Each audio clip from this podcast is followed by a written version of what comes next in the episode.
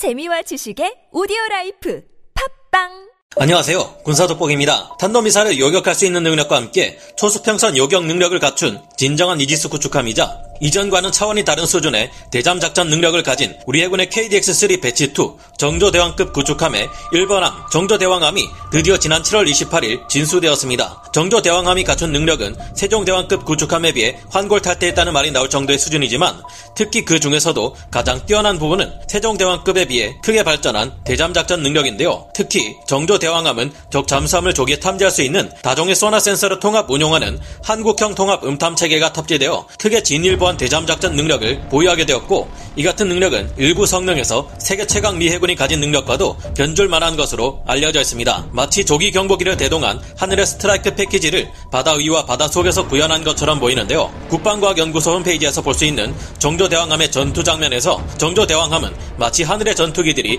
flare를 뿌리며 회피기동을 하는 것처럼 화려한 회피기동 장면을 보여주고 있으며 크게 발전한 대잠 작전 능력을 증명하듯 거대한 함수 소나에 새로운 예인 배열 소나를 비롯해 여러 첨단 음탐 체계들을 보여주고 있습니다. 하지만 이처럼 세계 최강급의 대잠 작전 장비를 정조 대왕함에 탑재시키기 위해서 우리나라는 그동안 수많은 고난과 역경을 겪어야만 했는데요. 오늘은 최근 28일 우리 해군에서 진수된 진정한 이지스 구축함, 정조 대왕급 구축함이 가진 세계 최강급의 대잠전 능력이 얼마나 많은 노력 끝에 갖춰질 수 있었으며 어느 정도의 대잠 작전 능력을 가지게 되었는지 알아보겠습니다. 전문가는 아니지만 해당 분야의 정보를 조사 정리했습니다. 본의 아니게 틀린 부분이 있을 수 있다는 점 양해해 주시면 감사하겠습니다. 세종대왕급 구축함의 후속함인 정조대왕급 구축함은 국방과학연구소에서 개발 중인 통합선화 체계를 탑재하고 있어 잠수함 탐지 거리가 기존의 세종대왕급 구축함에 비해 3배 이상 향상되었습니다. 즉 원거리에서 잠항 중인 적 잠수함을 조기에 탐지하기 위해 다종의 소나 센서를 통합 운용하는 전투함용 통합소나 체계인데요. 여기에는 STX 엔진이 개발한 신형 저주파 선체 고정 소나, HMS와 한화에서 개발한 저주파 능동 가변 심도 소나, VDS, 그리고 다기능 선배열 예인 소나, MFTA 소나를 결합한 bistatic 소나 체계가 적용됩니다. 지난해 있었던 MADEX 2021에서 초도함인 정조 대왕함을 건조한 현대중공업이 공개한 정보에 따르면 정조 대왕의 함수 아래에 있는 불룩한 구상 선수 부위에 탑재되는 바우소나의 경우 최신 미 해군 알레이버크급 구축함에 탑재되는 SQS-53D 바우소나에 버금가는 고성능 소나가 탑재될 예정인데요. 세종대왕급의 바우소나에 비해 2배 이상 크기가 커진 만큼 더욱 강력한 탐지 성능을 발휘한다고 합니다. 현대중공업에 따르면 이처럼 거대해진 바우소나로 인해 기존의 군함 건조 도크가 이를 감당하지 못하는 바람에 아예 도크부터 새로 공사를 한 다음 건조를 시작해야 했다고 하는데요. 이처럼 정조대왕급 구축함은 여러 가지 최첨단 소나 체계를 갖추고 있지만 그 중에서도 현대 대잠전의 핵심이라 할 수 있는 한국형 저주파 능동 예인 음탐기의 개발에 관해 집중적으로 알아보겠습니다. 1980년대 우리 한국에서는 북한이 잠수함이나 잠수정을 통해 북한 특수공작 요원을 침투시키거나 주요 항만 및 해상교통로를 봉사할 경우에 대비하기 위한 대잠 작전 능력을 확보해야 했습니다. 제가 어렸을 때만 해도 9시 뉴스에 북한 잠수함을 통해 침투한 무장공비 사건 때문에 전국이 시끌시끌했던 기억이 있는데요. 1990년대 초가 될 때까지도 우리 해 군 전투함들의 대잠수함 감시 능력은 선체 고정형 능동 소나인 HMS에 의존하는 것을 벗어날 수 없는 수준이었습니다. 해상 초계기를 통해 소너브이를 흩뿌릴 경우 조금 더 적 잠수함을 탐지할 수 있을 확률이 증가하기는 했지만 동해의 경우 구역과 심도에 따라 수온이 크게 달라서 제대로 된 탐지 능력을 확보하기 어려운 상태였는데요. 이때만 해도 한국 해군의 대잠 작전 능력보다 적 잠수함이 은밀하게 접근해 우리 해군의 수상함들을 격침시킬 수 있는 능력이 압도적으로 더 뛰어난 상태였습니다. 부족한 인력과 예산으로도 우리 해군은 계속해서 적의 잠수함을 탐지하고 격퇴하기 위한 노력을 해왔지만 한국 해군의 고질적인 문제로 지적되어 왔던 대잠 작전 능력을 끌어올리는 것은 절대 쉽지 않았습니다. 그러던 와중 2010년 3월 26일 대한민국 해군 포항급 초계함 PCC의 14번 함인 천안함이 북한 해군 연합급 잠수정에 어뢰 공격을 받고 침몰해버리는 일이 일어났는데요. 이 당시 천안함이 북한군의 잠수정 접근을 허용할 수밖에 없었던 데는 천안함의 소나 상태에 문제가 있었기 때문이라는 것이 직접 초계 임무로 수행 중이었던 김태영 국방장관의 언급을 통해 드러나기도 했습니다. 천안함에 탑재되어 있던 AN-SQS-58 소나는 성능이 시대에 뒤떨어지는 음탐 체계인데다가 오랜 기간 작전을 수행하는 동안 노후되어서 원래 성능을 내지 못하는 상태였던 것인데요. 수중 환경을 음향으로 탐지하는 소나는 공중의 항공기보다 장애물이 훨씬 많은 데다가 소나를 장착한 함정의 소음과 해저의 다양한 상황에도 영향을 받기 때문에 소나로 적 잠수함을 탐지하는 것 자체가 워낙 어려운 일이기는 합니다. 미국의 경우 1990년대 이미 ANSQR-19 예인 음탐기 체계 TASS를 운용하고 있었고 이를 통해 북한의 잠수함을 snorkel 모드에서 수십 킬로미터 이상 탐지할 수 있는 능력을 가지고 있었습니다. 이 같은 TASS를 한국형 구축함 KDX에도 탑재해야 한다는 주장이 많았지만 미국이 이 장비를 판매 금지시켰기에 이를 도입하는 것은 불가능했습니다. 결국 국방과학연구소는 항만 감시 체계 기초 연구를 수행하며 다중 채널로 배열 이득을 획득할 수 있는 광대역 선배열 센서 기술을 연구하기 시작했는데요. 우리가 연구를 시작한 이 선배열 센서 기술은 1980년대 후반 수상함용 예인형 선배열 소나 핵심 기술 응용 연구로 발전했습니다.